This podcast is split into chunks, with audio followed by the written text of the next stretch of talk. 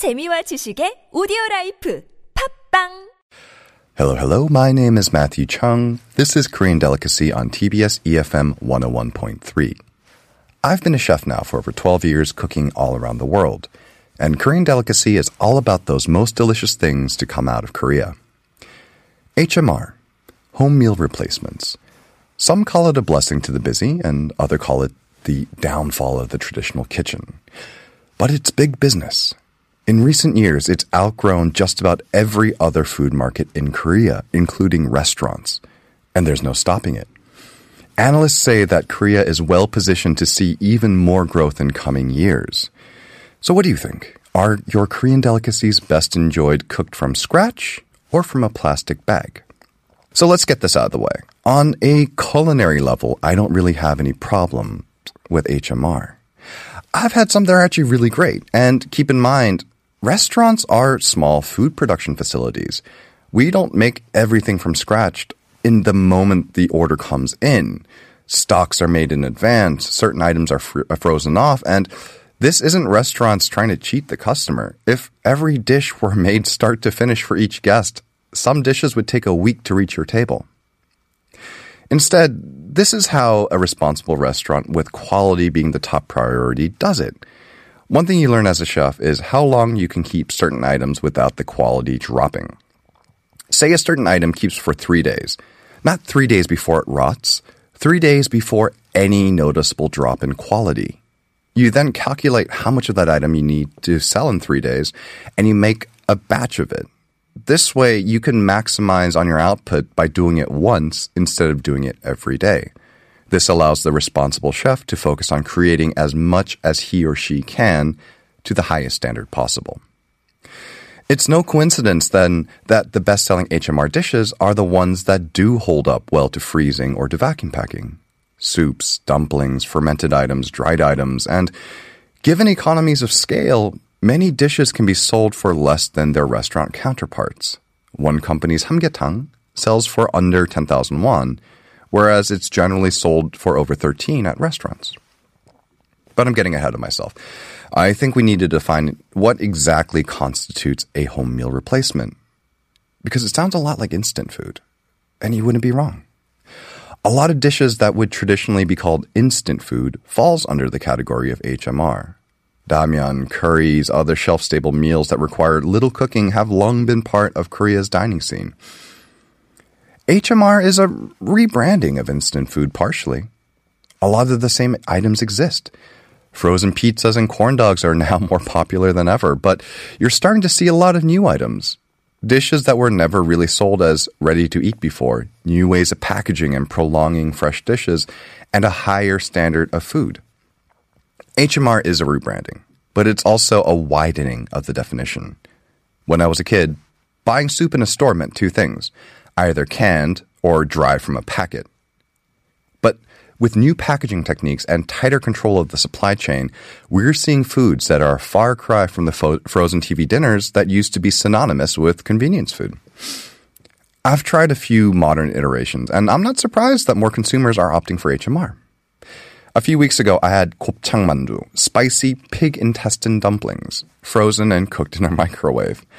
If you've never had intestines before, you might need to know that if they're not fresh, you can really tell. And these were pleasant to eat. Chewy skins, clean-tasting filling. Best dumpling I ever had? Far from it, but beyond acceptable. Legit good. Soup and banchan seem to be the most popular options for good reason. Soup has always traditionally reheated well, and banchan traditionally has always refrigerated well. Popular soups include the aforementioned samgyetang, there's ddukguk, kalbi tang, yukkejang. A common theme here is that a lot of these soups have these rich, hearty, meaty broths that traditionally take hours to simmer. But instead, you can heat it up and have it right away. In my own household, the most common H M R purchase is generally anju. Bites that you have with drinks that go beyond just chips or dried seafood. Spicy grilled pork skin, teji kopdegi, steamed blood sausage, sundae. We like to make meals from scratch and generally always have some homemade bread or jam or maybe some tteok, not homemade, or some fruit to snack on between meals. But having H M R anju is nice because anju tends to be a more spontaneous thing. It's nice having it ready to go when the mood strikes, and it's hot and fresh. It's good. H M R foods have also led the way for new appliances to enter the Korean kitchen. The air fryer continues to fly off the shelves with year-by-year increases in sales growing over two hundred percent, compared to the global average of about fourteen percent. The air fryer, it's this tabletop appliance that uses convection, basically hot air, to circulate oil, basically frying your food in a mist of oil, and it's perfect for crisping up leftovers or cooking frozen foods. Now, this isn't something that you could necessarily do a fresh batch of something battered. Won't be able to fry that. But think of it as a small tabletop crisping oven.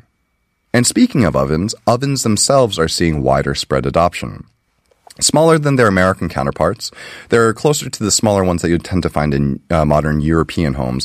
These are pop- the popular models are about the size of a large microwave oven, which they can do as well, in addition to baking, roasting, and steaming. All of this jiving very, very well with not only people having a more diverse menu at home, but able to cook a diverse number of H M R items. Okay, so that's the what. Now the who. Who's eating this? Well, everybody, really. Increases in purchases from two thousand sixteen to two thousand eighteen are measured in the millions. The image of instant food used to be associated with bachelors or students. And they are still in the lead for certain items, uh, actually just the one, microwavable rice. Making rice for one can be tricky, as well as chuk, surprisingly. That one actually kind of surprised me. But families are by far the largest consumer groups of H M R, and junk food is mostly bought by households with uh, grade school children. Again, breaking that image of the lonely bachelor or the slovenly student buying frozen pizzas. And across the board, other than microwavable rice, like we mentioned before, families with children far outbuy either single or two-person households or senior households. Speaking of which, senior households are emerging as a strong purchasing demographic for H M R, which does give the market a little bit more legitimacy. It's a group that's traditionally known for doing things, well, the traditional way, and they're finding the value in H M R. So with this being said, by moving towards more home meal replacements and cooking less at home, what are we losing? My wife loves markets. Traditional markets, local markets, hypermarkets. They're her happy place. We had this fight some weeks ago. I can't even remember what it was about. But we wandered into a supermarket and she felt instantly better. This is all to say that we spend a lot of time in markets. When we travel, we probably average two a day. They're the highlight generally of any trip we go on. And again, it's not just the traditional markets. We like going into the big corporate-owned hypermarkets as well because you can see the way a, you know that those people live, the you know the host's country that you're that you're visiting. And something you'll see when you visit the local markets of Europe, Southeast Asia, the Americas, is that you'll see a lot of food that's ready to eat or that's just cooked in, right in front of you or in packages. Casseroles, soups, noodles, every dish under the sun, either spooned from display, display cases or cooked right in front of you, or like in Korea, in packages, ready to eat, or at most, ready to be heated up when you get home. And Korean food is like this as well. Korean food culture is always centered around the market. And for better or worse, the market has entered the twenty-first century. We lose certain things. The local touch and familiar faces, supporting small businesses and a sense of community. Not to mention packaged foods are generally higher in sodium, fat, sugars than cooking from scratch. So it takes a lot more vigilance and self-control to maintain a healthy diet. Most of us aren't great at that.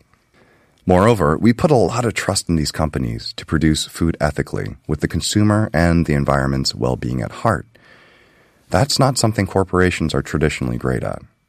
And here's the thing. We are cooking less at home. Full stop. But maybe that's not such a bad thing, which is a weird thing coming from me. Because here's the thing. I love cooking, and I think it's good for you. It connects you with your food. You see what and how much you're consuming and how much you're wasting, more importantly. It's a valuable skill.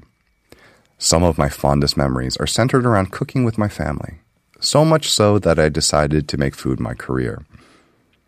But that's me. Quite frankly, not everyone has to have an interest in cooking. But traditionally, there's always been one person who's had to do it at home, whether they wanted to or not. Which leads us to ask, what are we gaining? Well, a new family dynamic for one. We saw this happen in post-World War Two United States, and we're seeing it today in Korea, with more women entering the workforce and greater parity along gender lines in employment. The breadwinner and the bread maker distinction is blurred. In fact, as of two thousand seventeen, forty-one percent of households in the United States have women as the sole or primary income source of the family. This is to say both men and women are working, with less time to cook. The market data in Korea reflects this, with the majority of H M R foods being bought by families with children. So, what are we gaining? Time. Here's a quote from a news article about H M R. I cook over the weekends, but during weekdays, I don't have time to prepare meals in the morning. H M R goods are a good solution for my husband who wants soup for breakfast. Most of all, the quality and prices of H M R products are really acceptable.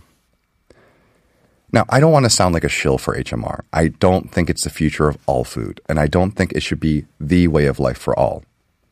But I don't hate that it's growing in popularity. It's an option that more and more people are choosing to exercise, and it's become more legitimate as companies continue to raise the standard of the product. Though it might feel like we all work longer and longer hours, and many of us are, there's also never been as many opportunities and as much time for personal growth and leisure. H M R seems to make co-parenting easier, by allowing for more time to be spent with the family while also allowing both parents to work. And that's okay. I love cooking, but not everyone does. It allows families to prioritize how to spend their quality time. The families that like to cook together will probably continue to cook together. But the ones who would rather watch T V, go outdoors, travel, it allows them to still enjoy a full meal at home together, while also opening up the time to do the things that they want to do together. It allows for both parents to take on equal opportunities for career growth and for childcare. There are only twenty-four hours in a day.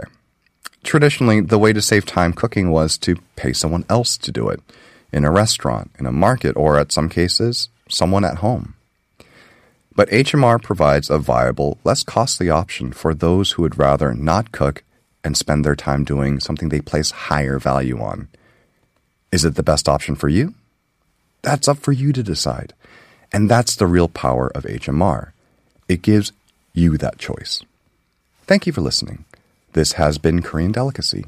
Check out our Instagram at Super Radio one oh one point three, and please send any episode requests to super radio one oh one point three at gmail dot com.